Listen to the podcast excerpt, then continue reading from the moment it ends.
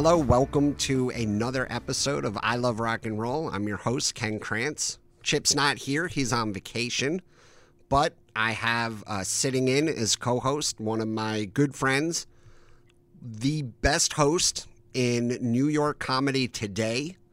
Uh, give it up for James Manner. I say give it up, but there's nobody here like listening. Ming, In clap, my head, clap for it's James. fucking blowing up.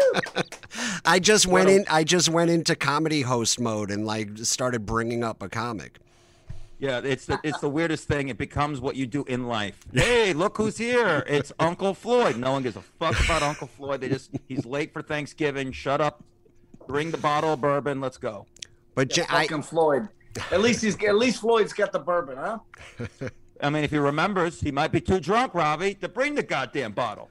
That is that is the problem with Floyd. But once he gets going, he's he's on fire. He's always got a good joke. But I already know the joke. our our guest today is uh, Ravi Drums, an Emmy-nominated DJ, drummer, uh, actor. I saw you were in. You had a part in The Matrix Reloaded, uh, next to Laurence Fishburne, right? I did. I, I it's a don't blink, but uh, at least I was in there. it was great. It was that scene in um, Zion when he goes, "Zion, we are not afraid," and then he points to me and I start the party. So I don't know if I was really acting, but you know, I did the thing. So you, you Ollie. Sh- oh my God. Hey, say hi to Ollie. Ollie's famous now. oh, what's up, Ollie? Okay. Good Go. looking dog, huh? Good looking dog. Hypoallergenic too. Oh, you're winning. You, you, man, you're getting dealt nothing but aces, baby. So, Ravi, you, um, we, uh, full disclosure, we started recording this, and uh, the connection was terrible. So we're we're restarting, and and this is going to be a bit of an abridged episode. But Ravi, you, um, your dad came over here from India. Uh, when and uh, with eight dollars in his pocket and no shoes on his or no real shoes, Indian sandals on his feet, and uh, you grow up in Poughkeepsie. And I was I was born in Poughkeepsie. I lived there until I was like uh, upstate New York. What was it? Oh my God, I forgot the name of where we lived. Tuxedo Park, Tuxedo Junction. Do you know that? yeah, that does sound familiar. Gosh, I forgot the name. Of, um, Sterling Forest, maybe. Is that right? Maybe that was a neighborhood or something. I don't even remember. I wouldn't. I wouldn't Tuxedo know. Junction. I've gotten a lot of suits there, Ravi. I'm gonna be quite honest. I've, I've been a, I have been a groomsman. I know it doesn't look like I make the cut, but I have, and I've been to a lot of Tuxedo Junctions, my friend. They're they're all over the country. That's where I Forest grew I've never I- heard of. I've never had I- to go to a forest wedding or function, but one day, one day. You know, I, I think it's because maybe I'm hoping I got to get a tux because maybe I get invited and maybe they don't do this anything virtually. So maybe I get to go. Maybe that's where this tuxedo connection's happening. Could be. I mean, So you could still rent the tuxedo. They'll send it to you. You could wear it on these podcasts and Zooms, and you'll feel like you've gone somewhere. No, look, I just have a degree from UNLV. I'm not that smart, Ravi. I'm fucking trying. That's what I love about you. Hold on, let me plug this in. Oh. Uh, oh. You know, All right, I'm back. it's a hell of a Wednesday, baby. One hell of a Wednesday it is. so Ravi, when when did you? Uh, so you're you're a drummer. Yep. You're you're also a DJ. When when did?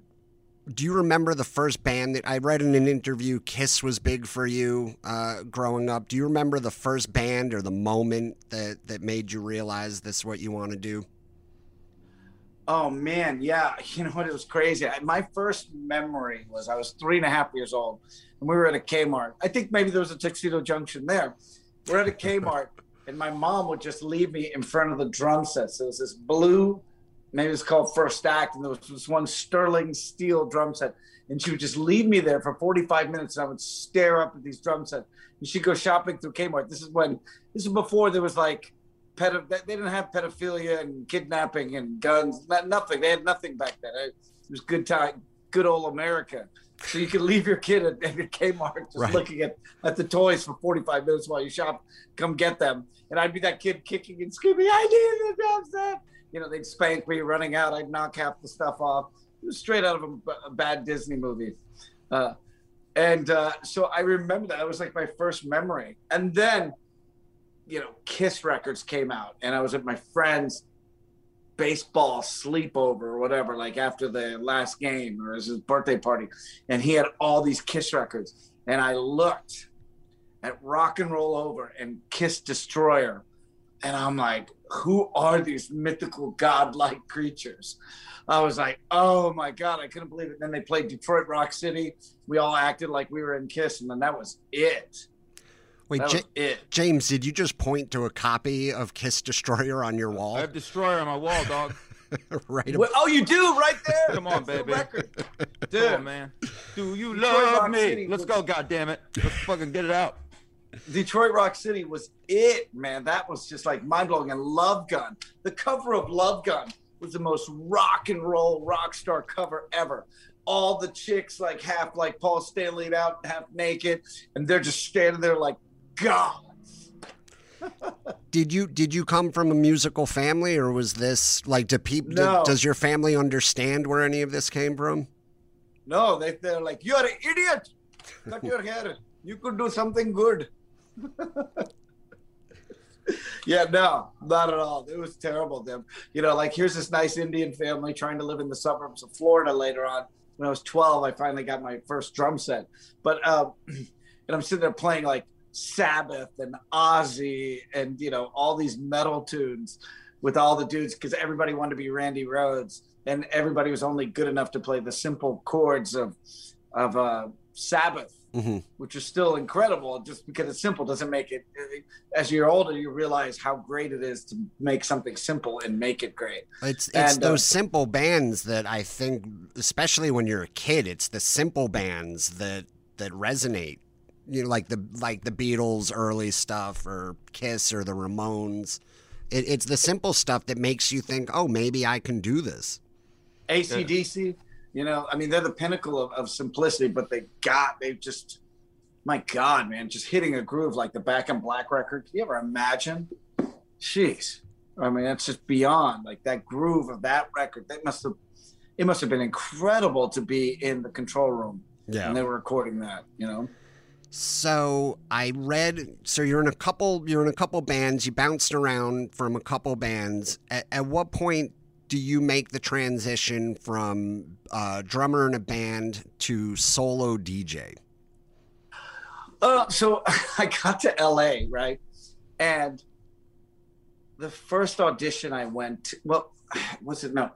I I got to LA and I was making a video for Hart Dynamics, these electronic drum pads, and I met. Uh, it was great because it introduced me to a lot of big LA drummers, Robin DiMaggio, uh, Matt Sorum from Guns N' Roses, Mhm. who's using the pads. We became, and I became really good friends with all these guys. Steve Perkins from Jane's Addiction, Yeah. and who else? Jonathan Mover. But uh, yeah, we became really good friends with these guys, and then they kind of took me under their wings, especially Steve Perkins and DiMaggio, and actually Matt. Matt's been awesome. Matt's been a good friend forever, um, a great friend. Uh, but so one night I, I was at this porno for pyros thing where um, where uh, Perkins was, you know, I brought him the pads and was showing him, and then we went out to this club afterwards, and not with them, but with this other guy, a real good friend of mine named Fez. If you know, if you've ever been to a concert in LA, you know Fez. Anyway, we go to this place called the Opium Den, and um, and they wouldn't even let us in. We're out at the curb, we're stuck out there, and I'm like, "Yo, I'm Ravi Drums." No, I wasn't even Ravi Drums. Then. I was just Ravi, and uh, they're like, "Dude, nobody knows, nobody cares. Look at your stupid haircut. I just came here from Florida. Everything was off, clothes, hair.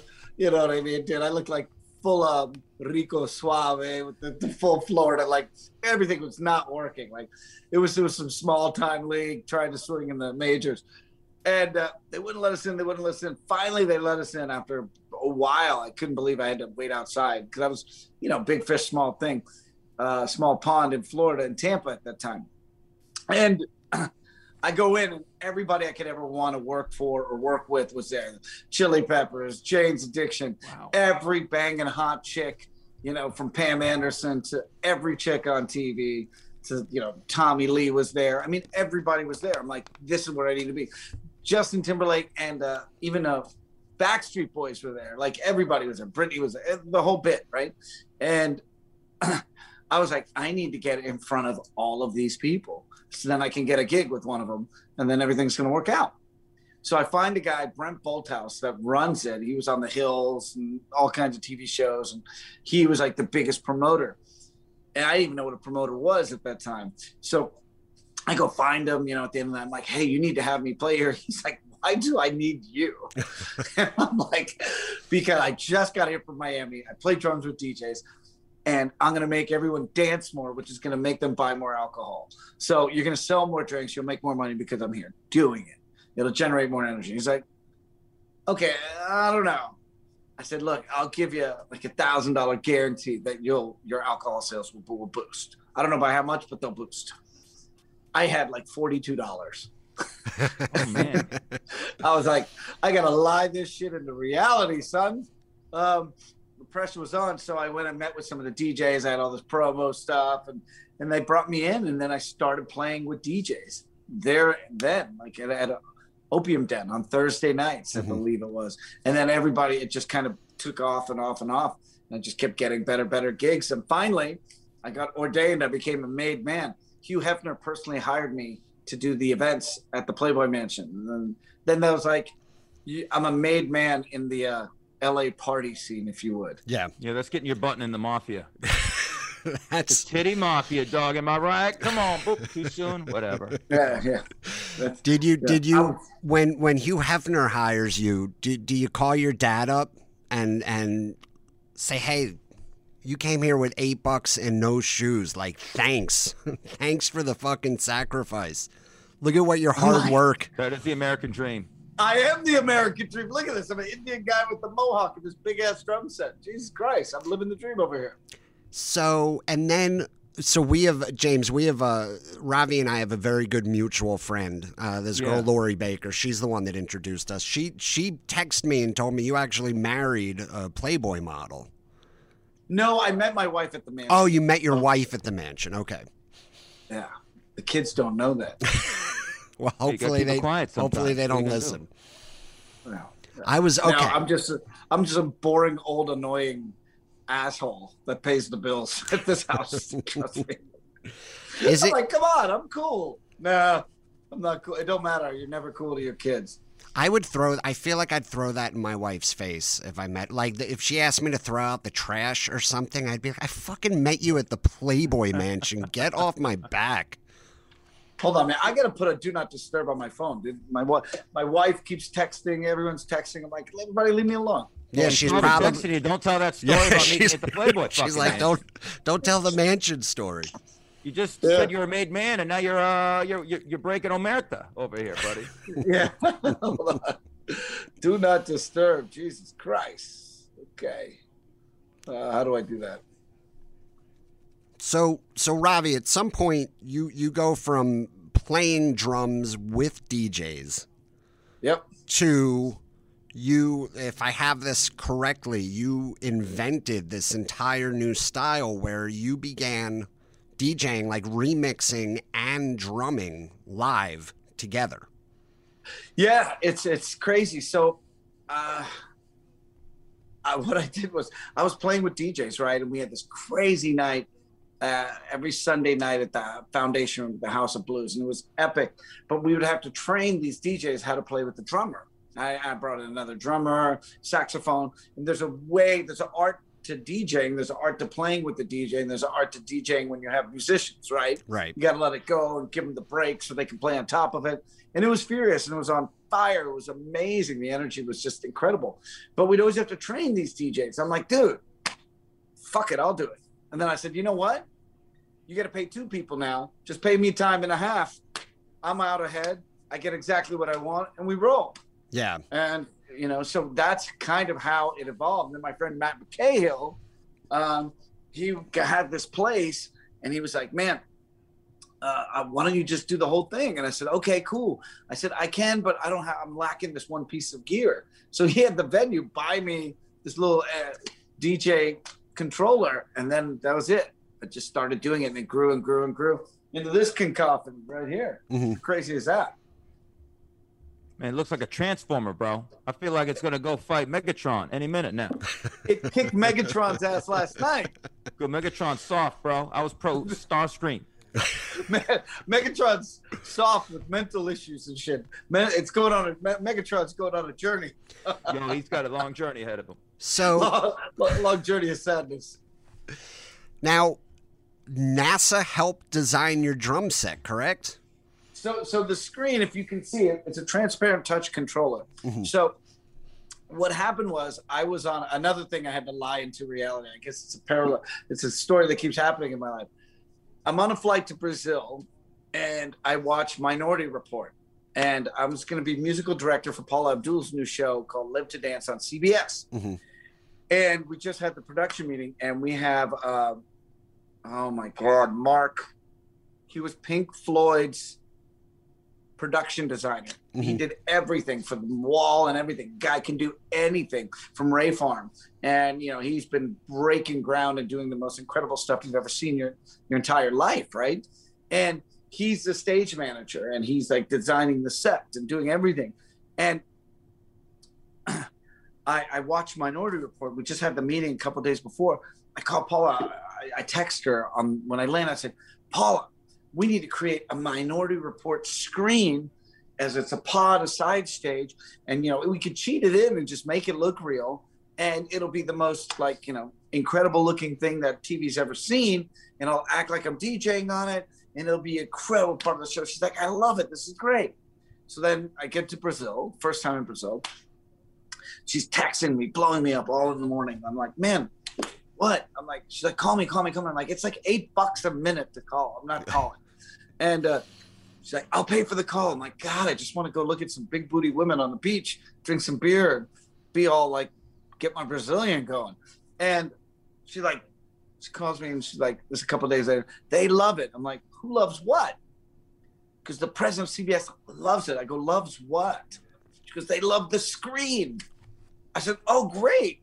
I said, but that's just an idea I had. She goes, well, no, no, you told me you made the screen like Minority Report. I said, I didn't say that. I said, we should make one. She, no, you told me. I, I said, I did not take this. I said, we should get this done. You showed me a picture. I'm like, there's Tom Cruise in the picture. You know what? Like, yes, and, uh, and she's like, well, Ravi, and she never curses, you're gonna effing get fired from the best gig that you never got, and the whole Wow. city's gonna know. You gotta get this together. I'm like, I'm just trying to go to the beach and have a beer in Brazil. I don't want to deal with ah. Damn, it took me a hundred years to finally get here. First, you know, first morning. I'm just like, God damn. So, uh, needless to say, I lied it into reality, and there it is. Amazing. So how does I found lots of scientists that that developed uh, touch uh, technology and touch screens and this. I mean, it's it's a crazy, crazy, crazy story. and then you're you're able to tell your Indian parents that you're working with NASA, right? Like in a way that's gotta impress them. They're like, "See, I knew you could do something good. You're not complete idiot. Can you change your hair?" And your your your drum set's wild. If if you're listening, go on YouTube and and look at Ravi drums uh, in action because your drum set's got LED lights. It, it looks like every time you hit it, there's an explosion of light and color. It's it's really it's a really cool visual experience. Um, how how quickly did other DJs start copying what you do?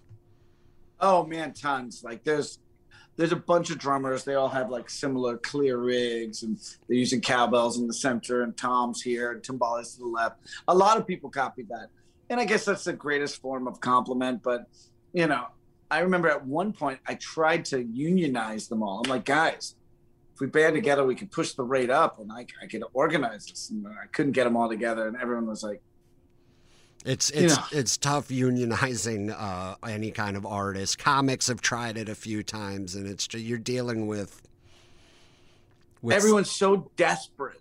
You know, scabs like by nature. I hate Yeah. to break it to you, and I'm a member of a couple of other unions, but we're scab by nature. It's Yes. just, Yeah, we oh, are. Great. Like, That's awesome. How'd you get that? Because I'm going to take it from Yeah. you. It's a lot of that shit. So Oh, unionize that. Yeah. Yeah. Especially when you're young and hungry and you're like, I'll literally do this for free. Yeah. Dude, Yeah, but I was the one that had the gigs. Yeah. I had enough gigs for everybody. and I could have risen the rate. I could have floated the boat a little higher, and then. And no, they want to take all of them from you and then give to who they wanted. Baby, it's always that. It's like trying to unionize supervillains. It's just not going to happen. You think the Joker and Magneto are going to be in cahoots? They can't agree to work for the same company. Am I right? Yeah, you're right. Unionizing a bunch of supervillain bongo players is a whole other fucking thing. These fucking Yeah, you put them all together. That's a hell of a band. A big ass bongo band of angry people not working. Who are who are your favorite drummers? I mean, there are so many, but like obviously Neil Peart, you Mhm. know, from Rush. I mean, my God, his eh, just the greatest master of all time. John Bonham, you know, the king of kings, if you will. Yeah. Stewart Copeland from the Police, I love him. I gotta say, right now, hands down, the baddest living drummer on any band in any band. It's got to be two of them, two guys. Taylor Hawkins with the Foo Fighters, Yeah. just de fucking destroys. God, he just when you ever watch the Foo Fighters, he plays so lyrically. He almost plays like halfway between like Bonham and Neil Peart because Mhm. he's just so lyrically and punctuated, and he, he's just so musical. It's unbelievable. Like he's got to be the best rock and roll drummer on the planet. He has to be number one. I mean, I can't even imagine, you know. And obviously Dave Grohl, Yeah. is pure fucking fire. But you know, Dave's more Dave, right? He's evolved past being a drummer, and then it's got to be Chad Smith from the Peppers. He's just such a powerhouse, Yeah. you know. And the I love those dudes. They're great dudes. You- fucking crazy and fun. You open. Lori sent me a picture. You opened for the Foo Fighters. Lori sent me a picture of you standing in between Grohl and Taylor Hawkins. yeah, yeah, yeah, yeah. Talk about it. Intimidating How? Yeah, I was gig. gonna say how intimidating is that? And the thing is, I was thinking about it on the way over here. There's now, it's been almost 30 years since since Kurt died. So there's almost two generations that don't even know Dave Grohl's a drummer. And Wow. Well, I mean, Dave does enough on the drums that people still see it, but you know, I guess they see him more as a guitar they see him as a singer. front man now yeah and i saw i saw him with um when he went on that queen when he did that queens of the stone age album i saw them Yeah. i saw them at um oh god a bowery ballroom in the city Oh, you my know yeah which is only like fits what like a thousand or fifteen hundred people and as amazing a frontman as uh, Josh Homme is, you, you couldn't take your eyes off Dave Grohl, and it was like you felt like you were seeing something that you might not see again, you know, for for a long time. Yeah, no, he's just he's got that special superpower, man, and he's just the coolest, funniest, funnest, most. He's exactly who he is. You know, I've only hung out with him a few times, but dude, like every time you hang out with him, you just feel like you've had the best time of your life. You know. Mhm. Have you ever got to hang out with him? no, we, we haven't gotten him on this show yet. God, I no, was- he's the- We're meeting for cappuccino tonight at the Cafe Reggio on MacDougal, about twelve thirty-five. I'm, I'm picking up the tab. I'm a sporty dude. I'm a sporty spice, if you will. And then uh, we're gonna go hang out with Brian May, and uh, Perfect. we- we're gonna go get some Funko Pops together. Me, Brian May, and Dave Grohl. Make sure you go to Joe's Pizza at the end, you know, for sure. We're gonna get a Funko Pop of a slice of Joe's Pizza. That's how There better we are. Yeah, we do it. Yeah. Boom. See, years of Second City. I fucking finally used it, everybody. I did a lot of yes and, baby. Improv. Zip Yes. that up. About time, goddammit. No, but I'll say this: I'm going to steal. Uh, you say drummers steal from you with the pyro with the LED light. Yo, I'll do it as a comic. I hit a punchline, fucking lights. I'm just gonna do that. I want to be the kiss of comedy. Fuck. There it is. Yeah, where are you from? New. Jersey. Blup blup blup. Ba, ba, ba, ba, ba. All that shit goes on. Da, chicka, da, la, da, da. Yeah, I want that. I want the riff to Sweet Leaf in between jokes as my segue. Let's go, man. I'm going full nine. You should, man. Do the whole bit. I'm so Get, you get a, a pedal, a sampler pedal, and just stick that way you can step on shit in between. MIDI it to the system. I got this. I got you. What do you do for a living? Oh, really? And then I do a punchline back into it. I mean, it's utterly ridiculous. And someone's gonna steal this idea now. This this fucking bad ad lib. It's the best. You're gonna go to the Poughkeepsie, and there's gonna be a guy shredding on this whole idea. It's gonna be amazing. He's gonna be great. He, he- he'll be the next Gallagher. Uh, we've been looking for the next one for a while. I'll tell you that. Didn't didn't Gallagher's brother steal his act? No, I think Gallagher licensed it to him. That's all right. Yeah, but then Gallagher but then he, it was like just until he was feeling better, and then he wouldn't give it back. And then there's there's like a battle of Gallagher's, or at least there was at one point. They were like fighting each other in court and shit. Can you imagine going to their house at Thanksgiving? They bring sledgehammers and, and watermelons. And fucking, like, the mom's like, both of you, to your rooms. So if your last name's Gallagher and you like have a brother, that you, can't go into show business. You're gonna end up hating each other. It's the it, Oasis, the goddamn watermelons. It's doomed. Tell me one that gets along. Tell me one. Let's go. Yeah. Oh, Dude. yeah. yeah. What, what about what about the guys from the Black uh, Black Crowes? They hate each Oh, other. too. every there's so few bands with brothers that don't hate each other, and it's too bad because the Black Crowes were one of the best live rock and roll bands of all time. I know, and, and they're like a blues band, right? So they should have been like cooler because they're playing the blues, right? There ain't no cool with that, baby. Nope. They fight on stage. Yeah. The Kinks. You would think The the, Kinks? guys who sang Lola would Yeah. hug each other. yeah, come dancing. They hate, Yeah, they yeah. fucking hate each other. Ray Davies financed Dave Davies' birthday party, showed up only to roast him Yes. and ruin it. and Yeah, left. yeah, yeah. Like Yeah. smashed his. I read that smashed his face in the cake.